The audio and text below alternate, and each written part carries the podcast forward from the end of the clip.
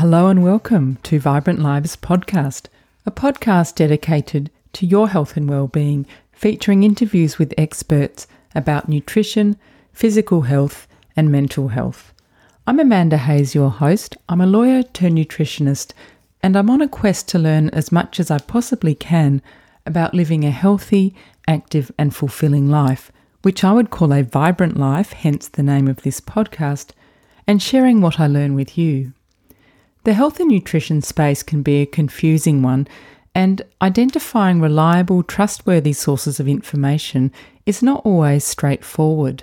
My aim is to help you do that by speaking with knowledgeable guests who can explain their own area of expertise in an accessible way and provide you with practical tips that you can use to improve your own well-being. Before I introduce today's guest, I'll quickly acknowledge that any information or advice provided in Vibrant Lives podcast is never a substitute for advice from your own health professionals. I think today's episode is a special one. My guest is Veronique Ori, a yoga instructor based in Florida. Before becoming a yoga instructor, Veronique studied theatre in New York, and then for 17 years, she was the artistic director and producer of her own theatre company, Athena Theatre Company, in New York. So Veronique brings her passion for creativity and storytelling to yoga, which we'll hear about. I say it's a special episode because when I interviewed Veronique, I could truly sense her loving vibes, and being in her presence, even though it was digital, it was Zoom in our case, made me feel really good, like she was gifting me some of her positive energy. And I hope that's the same feeling that you get when you listen to this interview. Hi, Veronique. Welcome to Vibrant Lives podcast. Hello. Thank you for having me. Veronique, I'd like to start with some quick fire questions to get to know a little bit about you outside your work as a yoga instructor at Yoga with Veronique in Florida. So, Veronique, where did you grow up? I am originally from Montreal, Quebec, in Canada, and I then moved to the States when I was six years old to a suburb of Albany, New York. And so did all of my schooling in the Albany area. Mm-hmm. Do you see yourself as Canadian or American or a bit of a mix between the two? I see myself as, well, my roots and my family are all in Quebec and so I I regard myself as French Canadian, and then mm-hmm. I had a green card for years and years and years, and then finally became a U.S. citizen in 2007. So I vote and I've served on jury duty and yeah, I've done yeah. the things. Um, I haven't really adopted American Thanksgiving. There's certain things that yeah.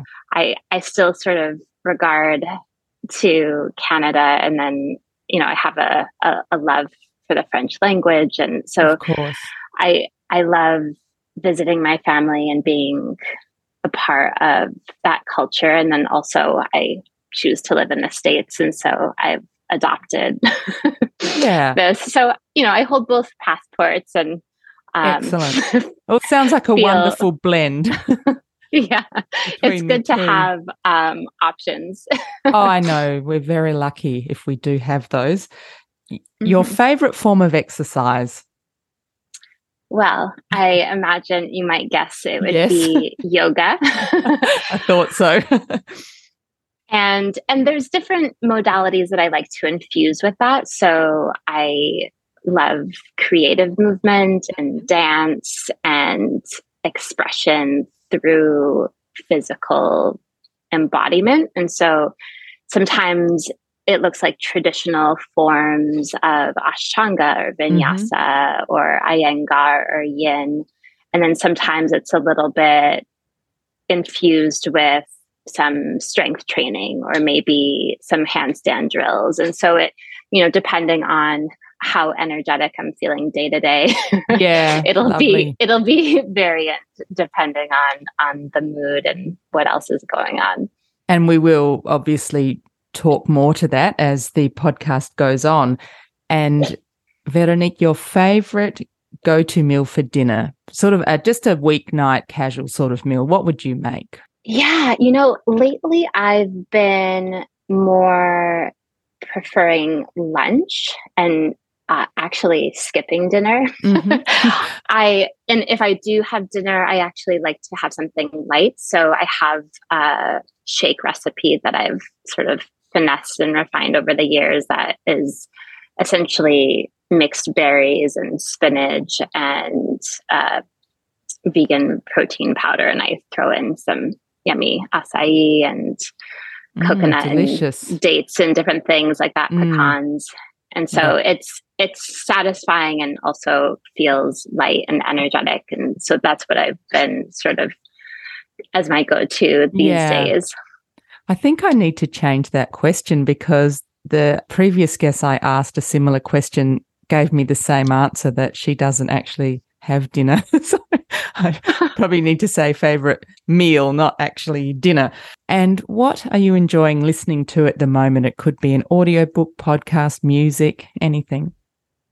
Yes. So I have discovered this playlist on Spotify called Empowering Women. Oh, that sounds and it's wonderful. all of these really great female anthems where you have to turn it up at full volume and dance your face off. It's really fun to listen to while you're, you know, doing chores or yeah.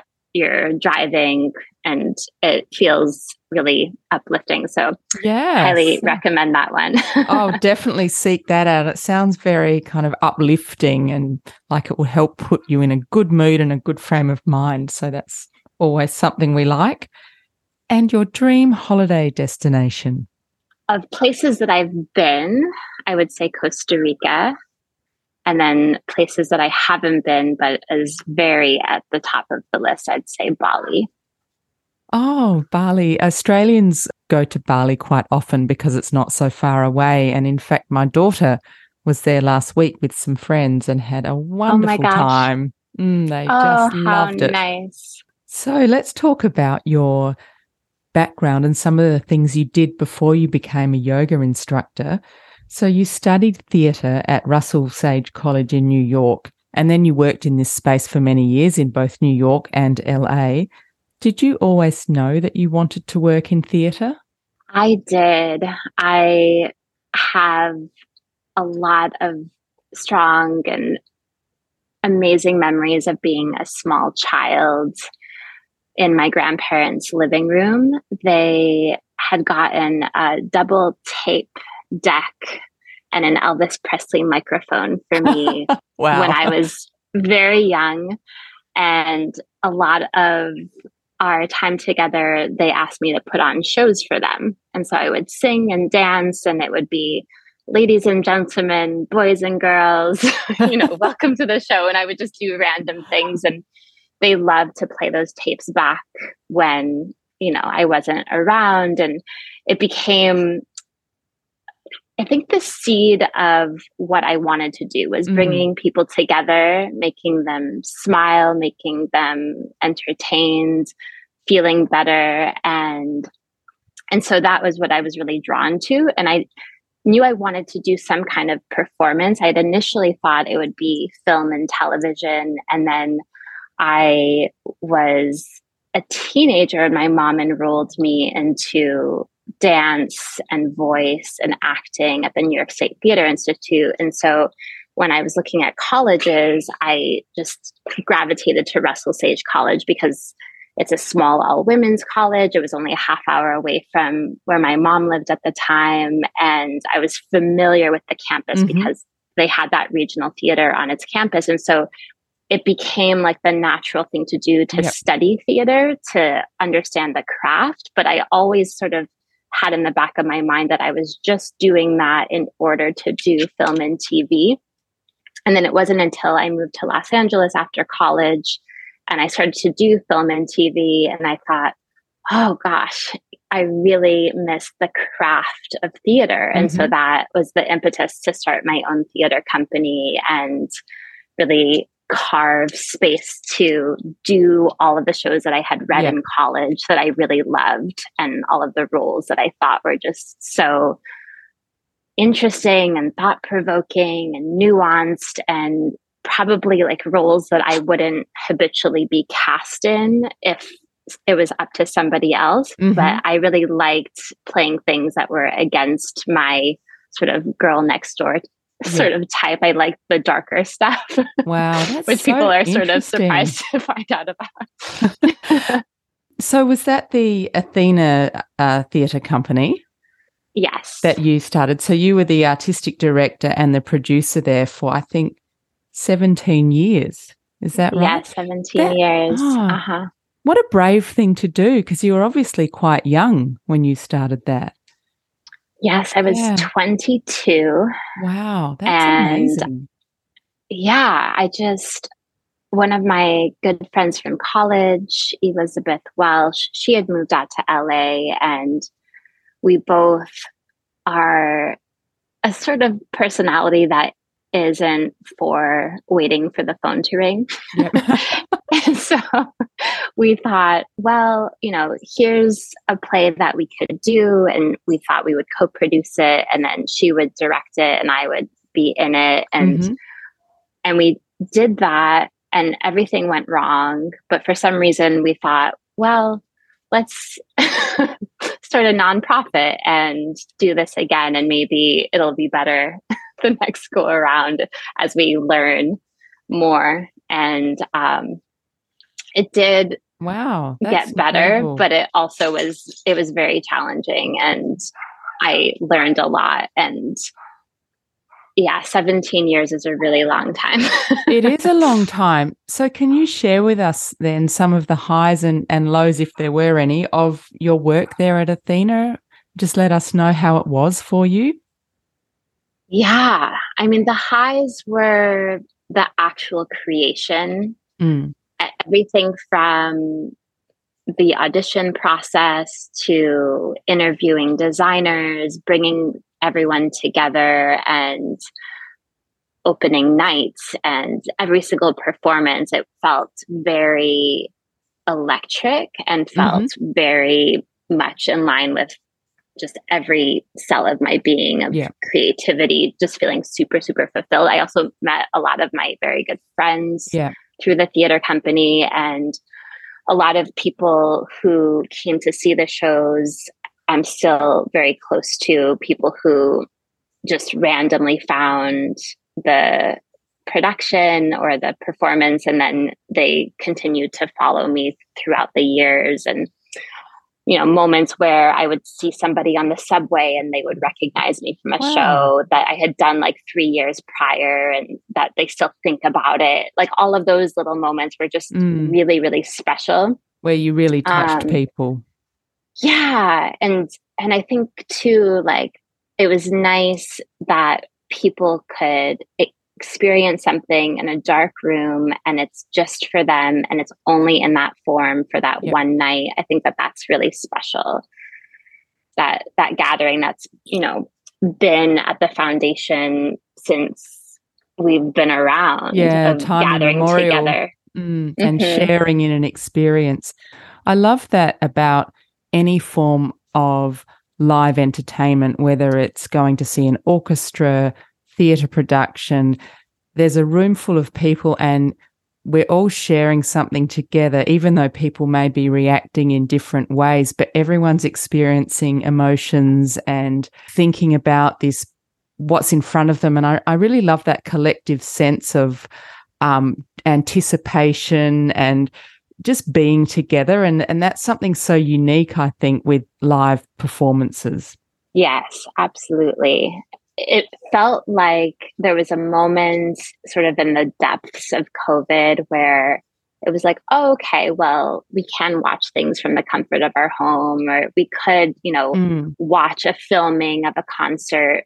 But then as soon as those restrictions lifted and you go to a live show or you go to a live concert, it's like, no, like yeah. this is necessary. This is Absolutely. so necessary it's so much better to have that shared experience, isn't it? I just think it's it, it brings it to life. Mm-hmm. Mm. Absolutely. And what about some of the lows? What were some of the hard things about, um, you know, managing your own theatre company? Oh gosh, the personalities of people in the industry are very extreme and there's a natural sort of ego and a certain amount of diva kind of aspect to people. And it's so hard because for many years and even as the years went on i was never able to fundraise or get grant support or angel don- donors to a level where i was actually able to pay people enough that they didn't mm. also have to do all of these other things. Yeah. So that was really ch- that was actually like one of the main reasons why I decided to ultimately close the company is because I really feel for myself personally and for everyone is that I really want to be in the space of thriving, not simply surviving. And I yeah. want to create space where people can thrive, not simply survive. And so so much of the artist mentality is in that arena and it makes it very difficult to get people to commit to anything to yeah. be able to basically be on some kind of deadline and you want to be understanding but then of course you know running a company there are certain deadlines that have to be yes. in place in order to be ready for opening night. And so there was just a lot of stress. And it, you know, unfortunately, there just isn't arts funding in mm. a way mm. that is is allowing for the off mm. Broadway or the off off Broadway, like those levels of theater, unless you have, you know, connections to yeah. people who are, you know, completely just excited to support you um, and have, you know, an a bottomless bank account. Yeah. It's, you know, it makes it difficult if you're, you know, trying to sew a quilt of hundred dollar donations here and there, oh, you know, good, to yeah. be able to operate at the level that, you know, I had envisioned for my company. So that that made it very challenging. Yeah, so it was like, it was the money piece and then how that kind of affected, you know, being able to manage the so difficult. I think I worked in a not for profit art uh, space for a while. And when you're in the arts, well, for me anyway, I didn't like the fundraise. It was a necessary evil. You had to do it. But I found it so tricky. And I, I just, that was the ultimate reason I stopped working in that space as well, because the job became very much about fundraising. And I just not only did I not like doing it, I wasn't very good at it either. it's tricky, so isn't it? hard. Yeah. It's very tricky. It's very mm. even if you have a track record of successful grants, mm. it doesn't mean that they're going to award you the grant the next yeah cycle. Which, as so you said, it, was stressful. And so during your career there, you discovered yoga. So how did yoga come into your life? Yes. So I was living in New York and Hurricane Sandy came through. And you know, it's a really big deal when mm. the subways close and Broadway closes and a lot of the businesses closed. And it wasn't until maybe two or three days after the hurricane that people started to emerge out of their apartments. And my roommate at the time said, Oh, you know, the yoga studio in town opened up. Do you want to go take a class today? And I just thought, okay, like he could have literally said anything, like, do you want to go, you know, whatever, fill in the blank. And I would have been yeah. game just to get out of the apartment.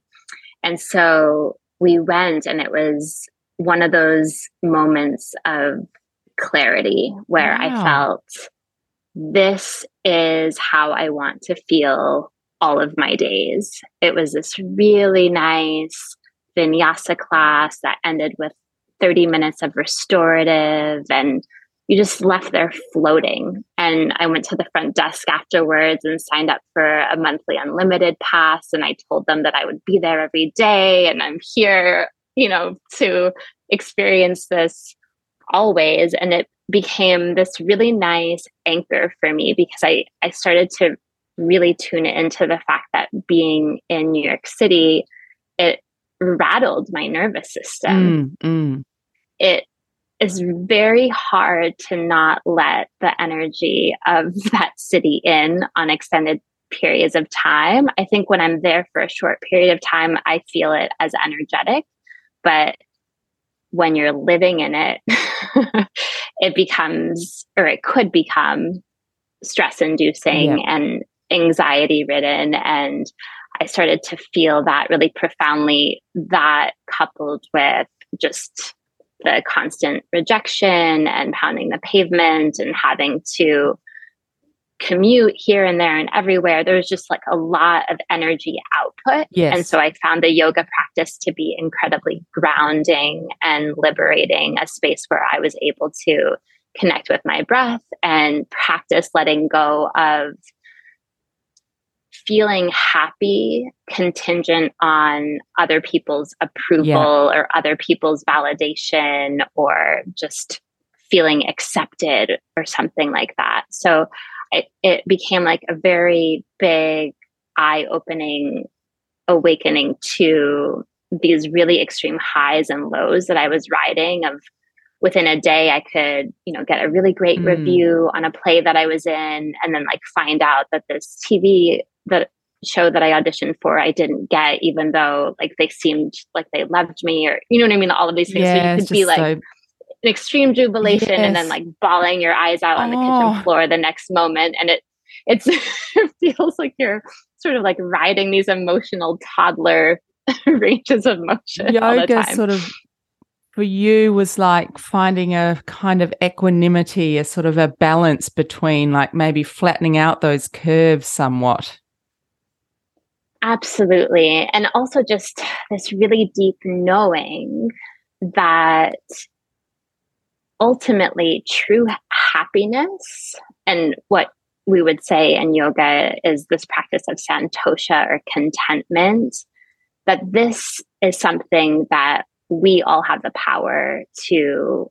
tap mm-hmm. into mm-hmm. within us that doesn't need to be contingent on the relationship or the work or all of these external circumstances. We think that it is. Like we think like oh i'll be happy when, when mm. these things work out.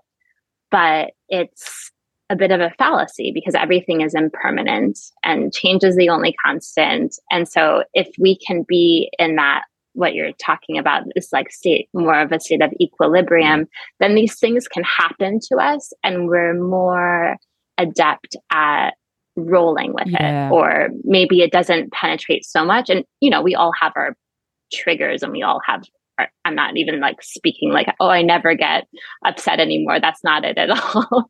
it's more like I'm a lot more aware of when that's happening yes. and then just being a lot more mindful of when I'm sort of steeping in those dark places and being really mindful of guiding myself out of those places. So, do you think that you're more able to look at external circumstances and say, okay, that's happened. Now my reaction is going to be, you know, you, you sort of have more control over your reaction rather than just um, letting things happen to you for want of a better expression.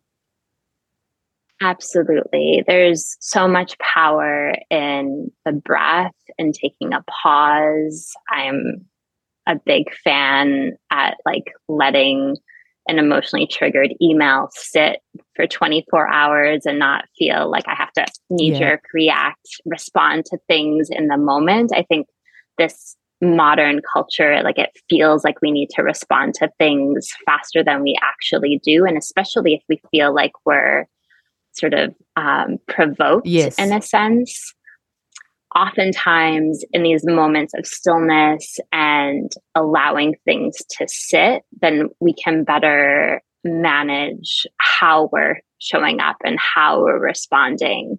And and that I mean that takes practice. That's like a muscle yes. that that needs to be focused on or you know that you need to practice constantly really it's a lifelong constantly practice, isn't it yeah it's a it's a lifelong yeah. journey uh-huh. so obviously, yoga brings a lot to your life. That's very clear from how passionately you speak about it. So, why did you decide to take your personal love of yoga beyond your own practice and qualify as a teacher? Yes. Oh, goodness. So I was practicing regularly for five years before I did my first yoga teacher training.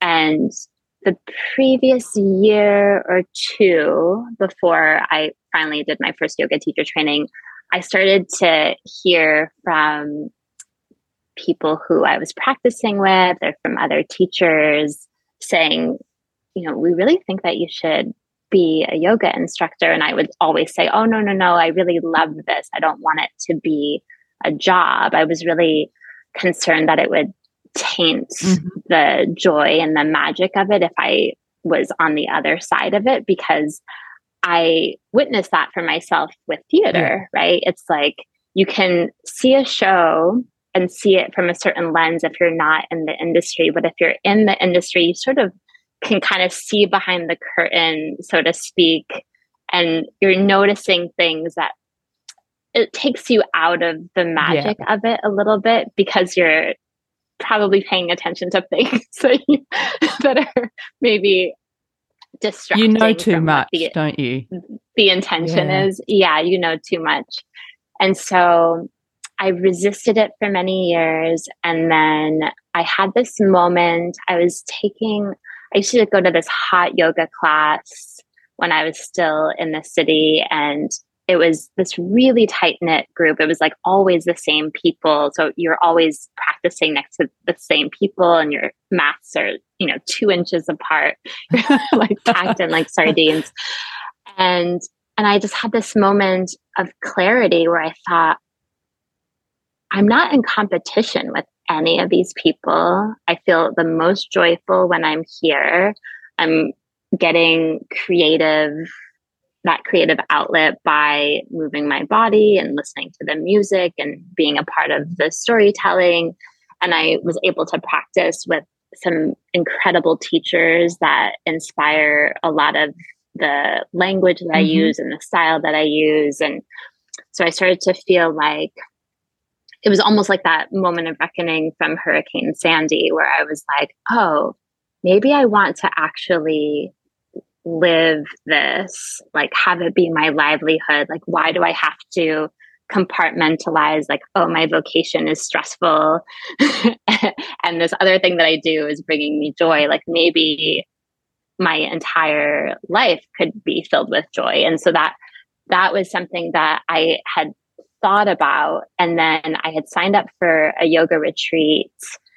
My mom and I have a tradition where we go to a different yoga retreat in different places all over the world. And it's oh, a nice mother daughter mm. bonding experience, which is really nice. And so we had chosen to go to this yoga retreat at Blue Spirit in Costa Rica, led by Courtney Ostrowski, who's since become a good friend of mine. And my mom, as I was telling her that I was thinking about a yoga teacher training, she says, Well, you know, Blue Spirit is this world renowned retreat center. Maybe they have a yoga teacher training there. And then, sure enough, we look at the calendar, and the week before our yoga retreat is a 100 hour intensive yoga teacher training led by Amazing Yoga. And they're based in Pittsburgh, of all places. And they're going to be in Costa Rica doing this intensive. And I thought, I have to sign up for yeah. this. And so I did. And it was one of those, again, life changing experiences. Some of my greatest friends I met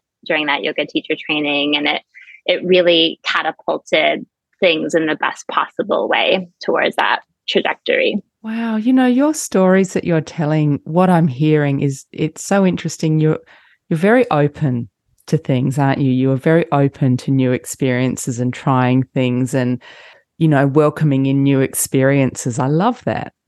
Thank you. It's fun to be curious. Yeah, of course, of course. So before we move on to more about your work as a yoga teacher, what do you think, in a general sense, for anyone who does yoga, what are some of the benefits? Oh, goodness, they're endless. Yeah, There's sure. so much there's so much. I mean, on the surface, it's increased flexibility and increased strength. It's your awareness of your body in space. It, you know, it could be mending old injuries, both physical and emotional. It could be this huge empowerment of this deep reckoning that all the things that you thought you weren't able to mm-hmm. do, that all of a sudden, with consistency, with attention, now you're able to do those things. And if you're able to do those things on a yoga mat, what else are you able to do off of the mat? So I'm really, I love that on the mat, off the yeah. mat connection of these things that we practice of the breath and noticing the thoughts and this space of self inquiry in this pocket of movement or breath practice or meditation? And how can that apply when you're having maybe an emotionally mm-hmm. charged conversation with your partner or your loved one or your kids or you're driving and someone cuts you off? You know what i mean? Like where does the line of the yeah. yoga start and end? And my hope is that there's there's no beginning mm. and end that there can be this continuous practice in all that we do so that the way that we're showing up when we're checking out at the grocery store that it it's in conversation with how it is we're showing up on the yoga mat and so on. So you know it's it's often said you know the way that you do something is the way that you do everything. And so it's really interesting to watch that, right? So it's like, are you doing this yoga practice and then like immediately going and eating fast food and drinking all the things, which, you know, I'm not saying that in the space of judgment, but it, you know, it's yeah. just in the space of observing how I think sometimes our like inner teenagers like, oh, like I did this good thing and now I get to do this bad thing for some reason. And so it's like, kind of unpacking like where those thought patterns are coming from and like what it is that you get to do and how can the things that you get to do actually be in support of the longevity of your mind mm. your body your mm. spirit all of it yeah well that's a that's a beautiful answer it's you're saying that you don't compartmentalize yoga as that thing you do for one hour um, every day it's it's becomes part of your your life and the way you think and the way, as you say, the way you show up to life. Let's talk a bit about your own philosophy and yoga teaching style. I believe that you like teaching yoga in a creative way and that you like to weave in your passion for storytelling. So tell us about that. Yes, I love connecting the seed of what I'm going through into the yoga practice. Because oftentimes, what one person is going through is connected to what another person is going through. And so, oftentimes, the feedback I get is, How did you know that I needed to hear that today? Wow. And it's because we're all connected, yeah. right? Like what connects us is much greater than what divides us. And I, I really strongly believe that when we show up in that space of receptivity, we get the messages that we are intended to receive. Mm-hmm. And so I love finding a thoughtful way to just plant these seeds. So it's not overt. I'm not giving unnecessary personal details about my life.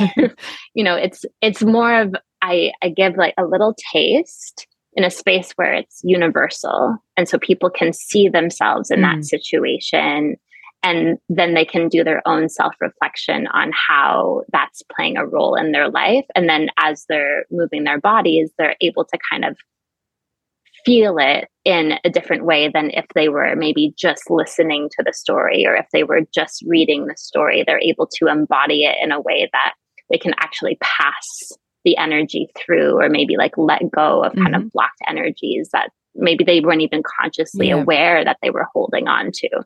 Uh, you mentioned blocked energies. So I know that one of the things you're passionate about is helping students um, unlock their blockages, both physical and mental. So, how does yoga do that? Can you talk to us a bit about that?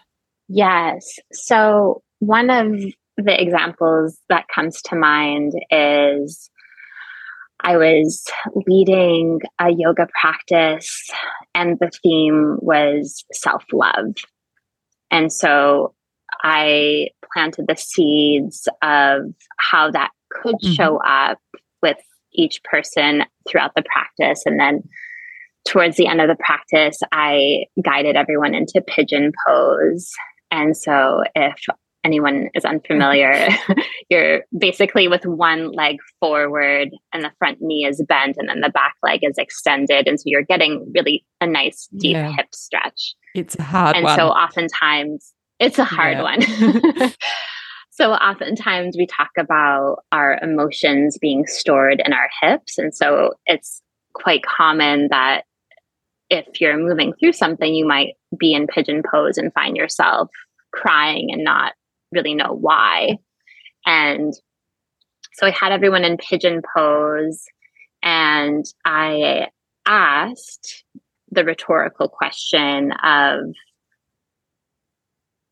name all the people that you love or maybe you know think about the people that you love something like that and then i let that sink in you know they're holding the mm-hmm. pose for maybe 10 breaths and so allowing for that pause and then asking how long does it take for you to name yourself Mm, that's so interesting. Mm. And it and it hits home yeah. because you don't really think about naming yourself in that instance. And and I had this one woman come up to me after class with tears in her eyes, and she said, I never think of myself in the space of loving myself. And it and it opened up this this space that she didn't think was possible and now she's open to it. Oh, what a gorgeous story. I love that. Mm. Mm. Yeah, it's it's really powerful. There's I mean there's so many opportunities for that like these deep yeah. reckonings or like these deep transformations of oh my gosh, I've been living my life for however many decades and I never thought of you know whatever the thing in this way and now and now that i'm awakened to this like what is possible yeah, where can it take me how can it help me before I continue my chat with Veronique, I want to let you know about a very special women's only event, As Bare as You Dare, to be held on Saturday, the 4th of February in Adelaide. So, you might recall one of my earliest guests was Sarah Lee in episode 36 back in March 2020. And Sarah inspired us with her story of taking up running during her chemotherapy treatment for breast cancer. And Sarah went on to run numerous marathons. Sadly, this year Sarah's cancer has returned in her liver and in her spine. Her best hope for treatment is a new drug known as Enhertu. Enhertu is not available on the pharmaceutical benefits scheme, but it could buy Sarah precious time to spend with her loved ones. It does come at a staggering cost, though, of about 12300 per treatment. So, by stripping down to as bare as you dare, which could be in your bathers, topless, or the full nudie, if you dare, you can join this body image inspired women's only event of a sunset dash and splash to fundraise for a worthy cause. And your entry fee and any sponsorships you collect will help Sarah continue her expensive drug treatment and fuel her race against time. If you register by the 31st of December, the early bird fee is $75 and after that it's $100. I'll put a link to the booking in the show notes. So come on, ladies, let's be brave and support a wonderful woman who has always made time to support others. Another thing you say is you like to inspire your students to shine their light, which sounds beautiful. So, what does that mean for people to shine their light? Yes. So we all enter into this world as light beings, and our soul and our natural state of vibrancy is ever present before we learn not to be, right? Like, mm. depending on our upbringing, depending on our social circles, there might be things that happen that for a sense there's a dimming of that light or there's a playing small or feeling like we can't show up maybe too exuberant or too you know whatever yeah. the thing that maybe we didn't get validation for or maybe we even got chastised yeah. or bullied about and so what i feel is really really important especially i mean i feel like we could perpetually say especially now but also especially now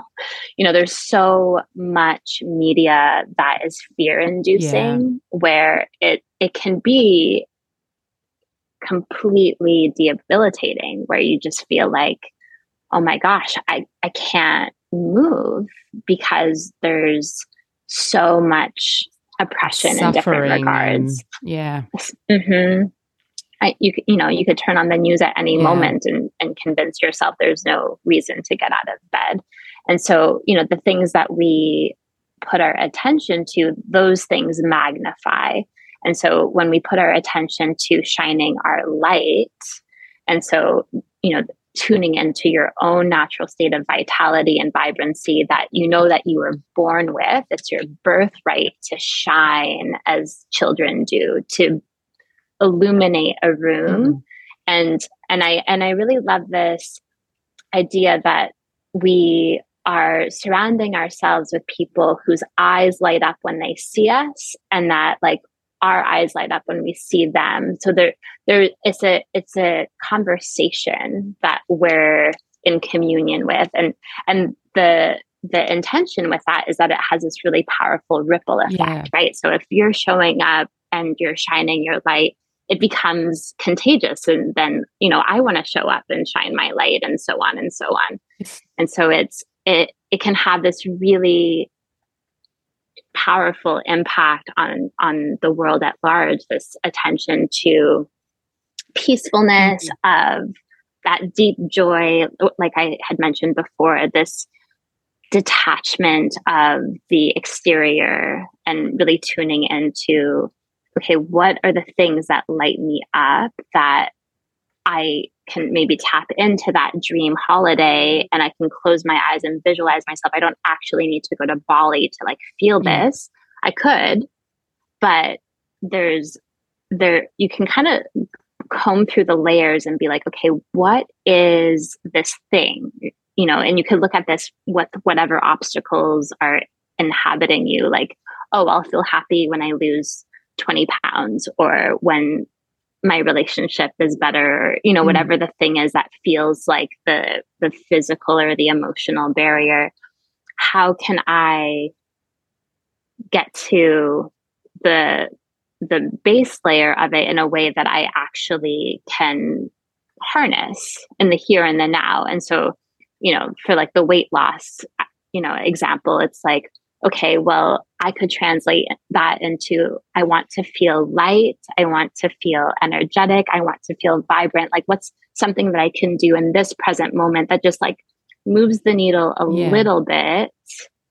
So it doesn't seem like, oh my gosh, I have these huge goals yeah. and it's so far away. And how could I possibly harness this? It's like, okay, maybe if I breathe in a different way, I can tap into it. Or maybe if I you know, for example, have a smoothie for dinner, I can, you know, get a little bit closer to it. You know, so there's these different things that I feel we can embody and like you were saying before it's a forever journey so yes. you know we might have moments where we feel like our light is being dimmed and we're kind of like into like a dark pocket but the hope is over time and with practice more and more we can be shiny and vibrant as yeah. much as possible and also that awareness i think is so important so even if you're in a state where you feel like your light is being dimmed if you're actually aware of that happening, that makes you more likely to be able to move away from that feeling and, you know, f- find your light again. So you obviously uh, think a lot about your teaching and the way you deliver it. And clearly you have a passion for it. That just is coming through. So, what has being an instructor taught you, do you think? Mm, so much. I think it's taught me patience and understanding and being receptive and also not taking things personally and to have a lot of time for silence. Mm-hmm. I think when one starts teaching, maybe almost anything, it's like we have all of this information and we think, oh my gosh, I have to relay all of this all at once. And and oftentimes it's too much. Yes. You know, you can't cover all the sutras and the anatomy and physiology and the alignment of all of the poses in one practice. I mean, it would just be overwhelming. It wouldn't be yoga then, would it? it would be like a lecture. No, no, it would be.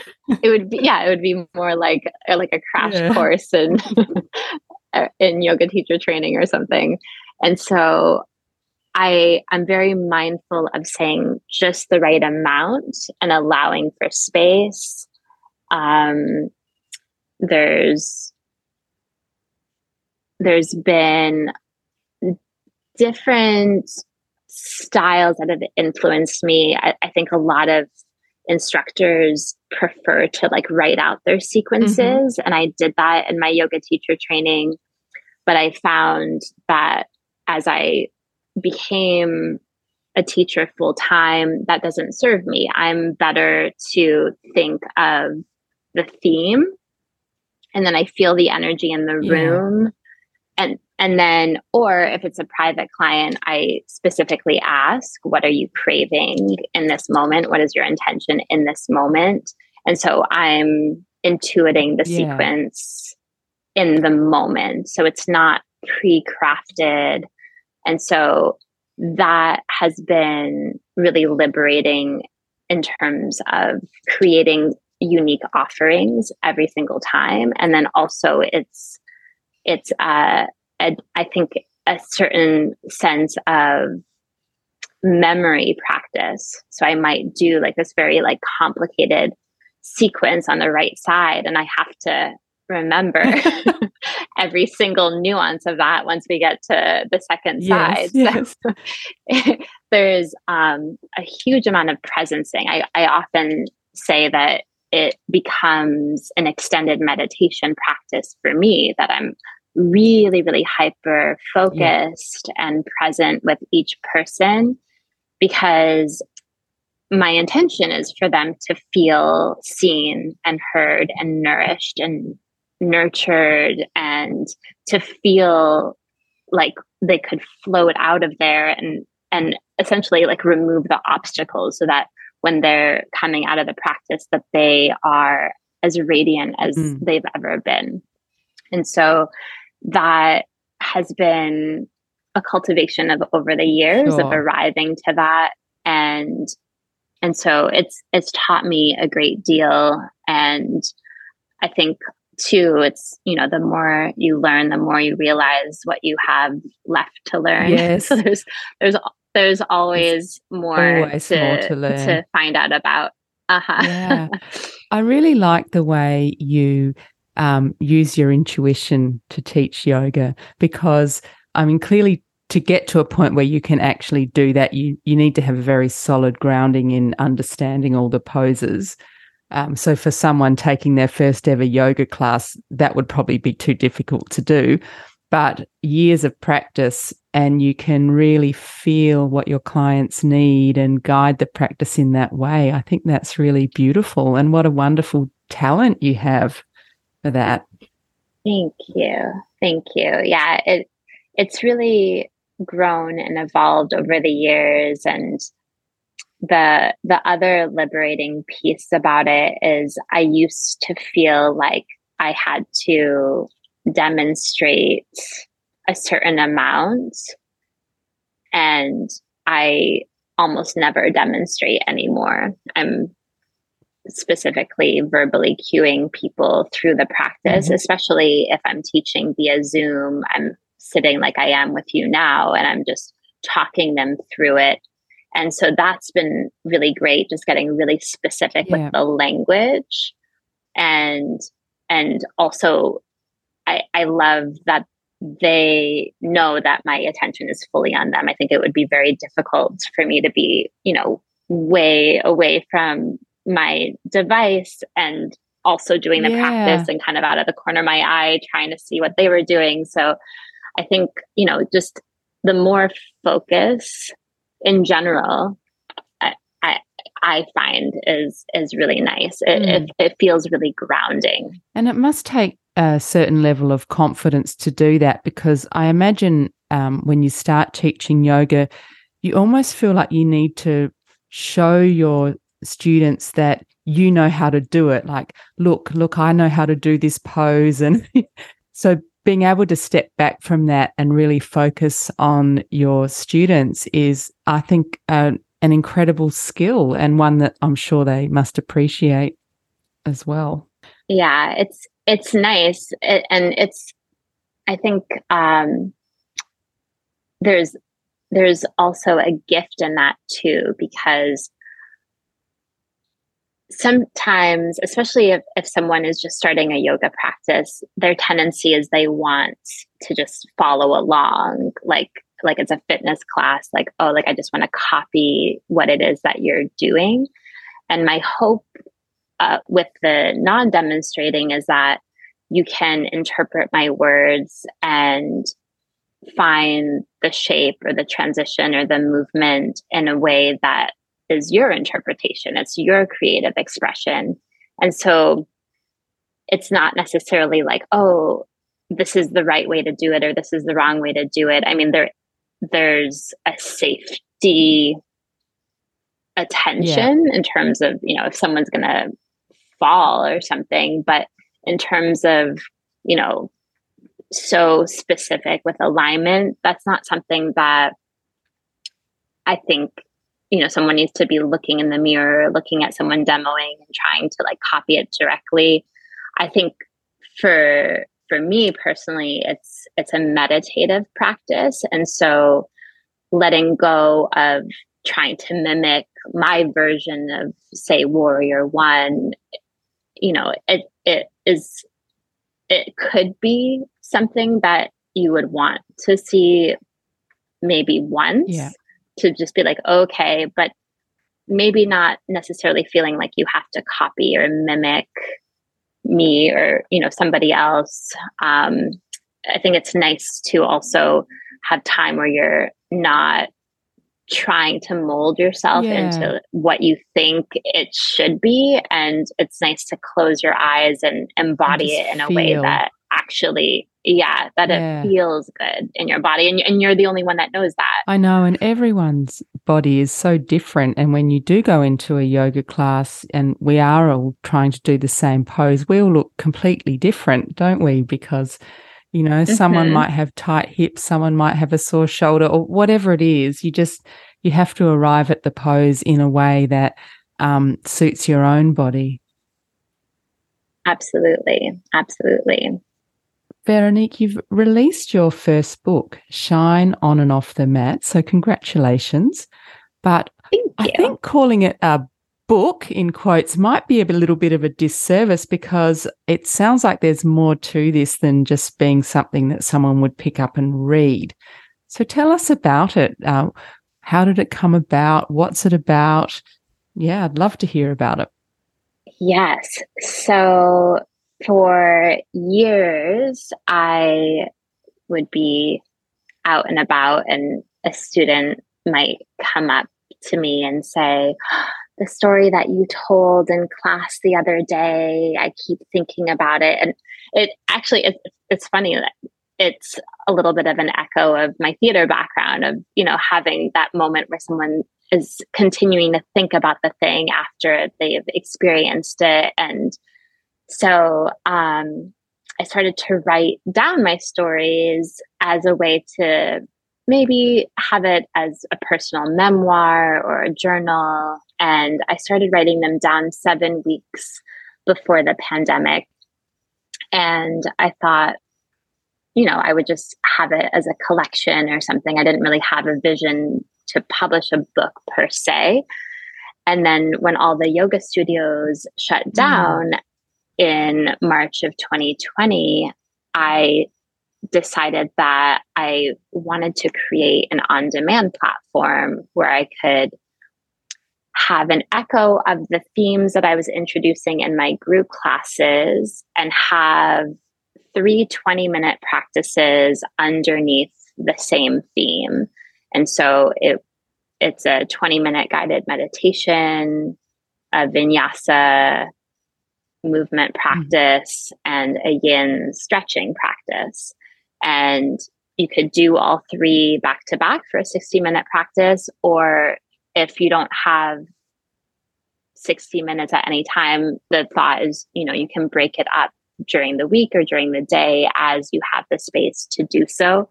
And also, you could just do the style that resonates with you. And so, as I started putting that together, I was simultaneously writing these entries and, and kind of distilling at the end of the week these overarching themes that were resonating in my group classes because before COVID, I had 17 group classes all over town at all of the studios. Any place that offered yoga, I was teaching there. And so each week had a theme. And then, depending on the studio or the style of class, the sequence or maybe the essence of the physical practice shifted, but it was all under the same theme mm-hmm. for that week. And so I thought, oh, maybe this could be an interactive yoga book where I could have my stories and they could connect with my videos. And then I always get a lot of great feedback on my music playlist. And so I included my Spotify playlist on there so that, you know, you could do each of these elements separately. You could do all of them. It's a little bit of a choose your own adventure of the the things that resonate for you. And then the hope is that you can do it year after year. And then there's journal entries after each theme story so that you can start to see okay, what is shifting in my life? What feels constant? Or what am I ready to shift? and you can start to really look at these themes in a universal way and and take my experience as a gateway into your own reflection your own self-growth journey wow. and and see that there's there's ways to continue to practice that curiosity that sounds incredible. Like, what a lot to offer. And if someone would like to buy that book, Shine On and Off the Mat, where's the best place for them to do that? Yes. So I have select advanced copies still available. So if you feel like you'd love an inscribed book, I am happy to mail that out. You can direct message me mm-hmm. on Instagram. I'm at Veronique hyphen Ori, and you can I'll put a link spell it in the show notes. Link in the show yes. notes, yeah.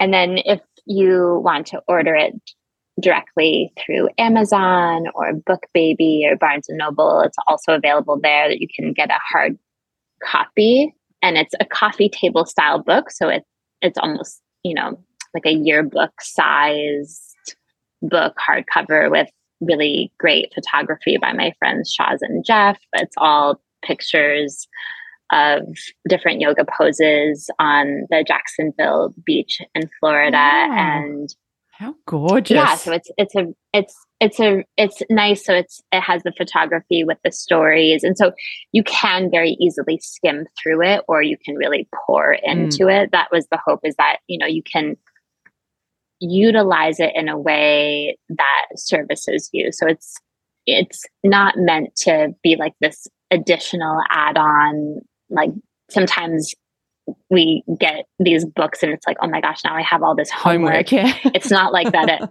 I know it's not like that at all. It's you can let these stories wash over you. If you want to write a few words on the journal prompt, it it should be in the space of enhancing your life and and moving you along. And so you can spend a few minutes doing it or you could spend hours doing it depending on, you know, mm. how much you want to dive in. Um, one of the, um, oh, and yes. then oh, sorry, I just wanted to continue. So, so you could also get the ebook on on Amazon okay. as well if you prefer to to not have paper. Right. I do like the sound of the coffee table book and the photos. That sounds gorgeous. Uh, one of the things you mentioned is that you would often pick a theme for a week when you're teaching several classes. So, can you give us an example of what a theme might be? Yes. So, I start the book with the theme Let Go, which seems to be an ever present, always timely and timeless theme. One of the themes is slowing down. I really love yeah. that one. It's one that I come back to personally. I think it's easy to sort of get on the gerbil wheel of life and go round and round and round and get at a pace and you sort of don't know how to yeah. stop and so there there's that exercising of that muscle of intentional slowing down and i talk about that in the book of you know this slowing down that is by happenstance. So it, you know, it happens in a global pandemic, yeah. it happens in natural disasters, it happens if you have a trauma, if you're injured, if you're mm. sick, mm. All of those things. And so when we can have that agency in our life to take rest on purpose versus being forced like to. forced yeah. rest and then you're you're resentful about it. Yeah. if we can actually take a holiday on purpose, if we can actually, you know, two o'clock on a Wednesday, randomly, we just decide to close our eyes for 20 minutes. These things have tremendous results on the way that we're operating in the world and and the nervous system regulation that that we're able to manage as well. And stress obviously can help. Mm. Uh-huh. Uh-huh. I could talk to you all day, but I'm sure you've got things to do. So it's time to start wrapping up this beautiful conversation. And I just have to notice or, or mention that you're a dog lover. Your dog's been, um, I've seen him on the screen. You've been um, patting him and he's been on your lap, which is very cute. Uh, so tell us about your dog. Yes, his name is Bowery. He's named after a street in New York. And um, he's Frenchton. It's a mix between French Bulldog and Boston Terrier. He's very loving and he's so cute telling me that his stomach alarm is going off ever since daylight savings he's oh. not very a- aware that dinner is now not as early as he wants it to be so um, yeah he's very playful it's a really nice mix of of the french bulldog and boston terrier he's um, 30 pounds he's he's like i think a good mixture of like playful lap dog. And uh, he's got a, I can't see um, on the screen at the moment, but I notice he has a, a top on, like a coat or something. Does it say anything on that? Oh, oh my goodness. Yeah. So it says straight out of the dog park. That's so gorgeous. It's a, it's a, play on straight out of Compton. Yeah. I don't know if you're familiar with, yeah. So. oh, that's funny. Yeah. Veronique, who inspires you? Oh my, I'm inspired by my students, my clients, for showing up consistently and courageously. I'm inspired by my parents who've instilled so much independence and resilience in me.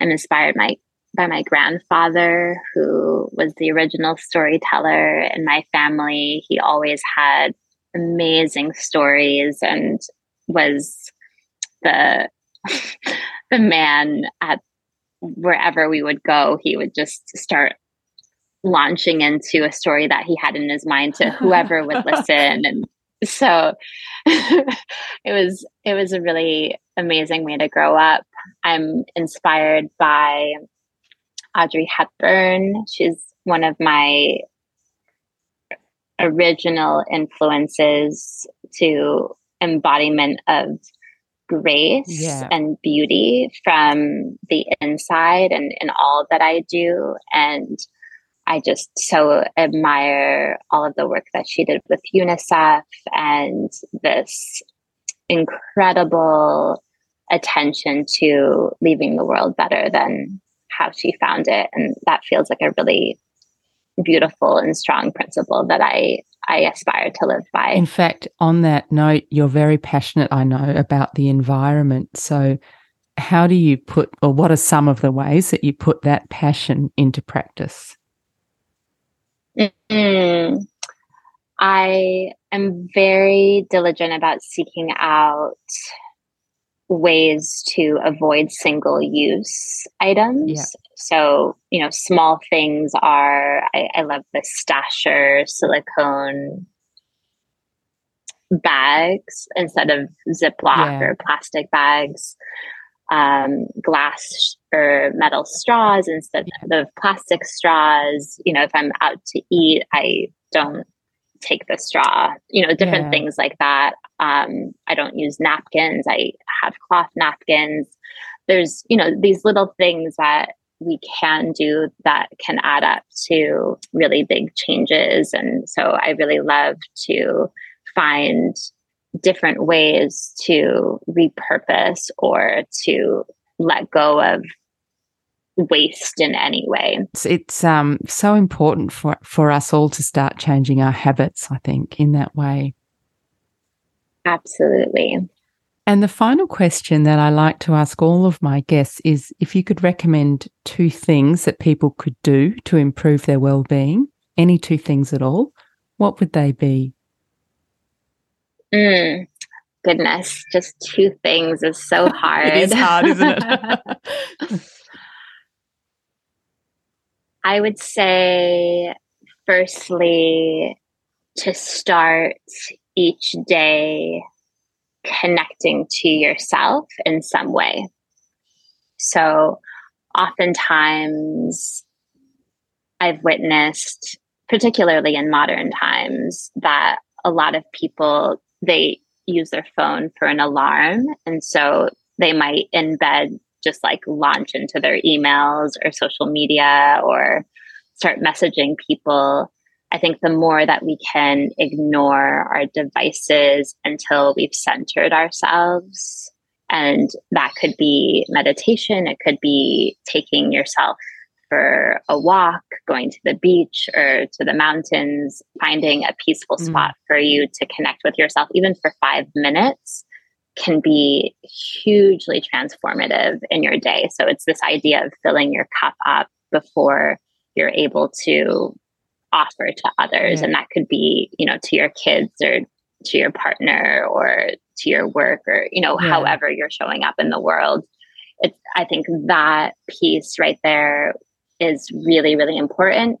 And then the other one I would say would be a bit more of an umbrella something, it would be a mindfulness practice in something. And so maybe each of your listeners could think about something that they do on a daily basis that they maybe dread or they multitask on or they are avoiding and thinking about a way to bring joy and radiance mm-hmm. to that. And so if that is an errand or a chore or maybe it's you know the the rushed lunch yeah. as they're also doing emails things like that like how can you choose one thing each day that you are mindful with so a commitment to being present doing the thing. And also making it more like how can you make this more fun so that like the things that we have to do we can reframe like i get to do this Thank you so much for coming on Vibrant Lives podcast today. I've just loved our conversation. You've got so much to offer. Um, and so, oh, thank you. if people would like to follow what you're doing, buy your book, um, what's the best way for them to do that? So I have all of my offerings on my mm-hmm. website, mm-hmm. yogawithveronique.com. Okay, I'll link that in the show notes. And I have information on my book, my upcoming yoga retreat in Costa Rica Ooh, next year, wow. and new program I'm launching with my business partner, Erin, in the new year. And I have information of if you wanted to book a private session with me, different things like that. So we can connect that way. You can click the contact me button, and then you could also feel free to connect with me on Instagram as well. So, can people do a, say, someone that's not in Florida do a class with you via Zoom, for example? Absolutely. Perfect. In fact, most of my clients are not in Florida. I do most of my sessions via Zoom, which has been one of the silver linings of this time yeah, is realizing that we don't have to live in the same city to connect. Yeah, that's actually been one of the few good things to have come out of the pandemic, hasn't it? This ability, like we're doing right now, to connect with people in different time zones, different countries. It's um, it's actually been um, a really wonderful. If we're looking for something positive out of COVID, that's one thing, perhaps. Absolutely. Absolutely. Excellent. Well, thank you so much. And that was the lovely Veronique Ori, yoga instructor at Yoga with Veronique in Florida. And I do hope that you enjoyed the episode today. And thank you so much for listening. If you did, please share the podcast and tell your friends about it because word of mouth is still one of the best way for people to find out about Vibrant Lives podcast. You can follow me on Instagram at vibrant underscore lives underscore podcast or on Facebook at Vibrant Lives Podcast. And please check out my website at vibrantlivespodcast.com. There you'll find a library of all my previous podcast episodes and reviews of books about health that I recommend. You can also subscribe to my monthly newsletter where I keep you up to date with health and wellbeing news. And please feel free to DM me or contact me via my website and let me know what you'd like to hear more of, or if you'd like to just say hi, I'd love to hear from you. Thank you so much. I have another great episode for you next week. I'll be speaking with psychotherapist Marie Rowland, and we'll be talking about how to build emotional immunity, which is probably a great thing to listen to just before we launch into the craziness of the Christmas season. Thank you again for tuning in. Eat well, move well, think well, live vibrantly.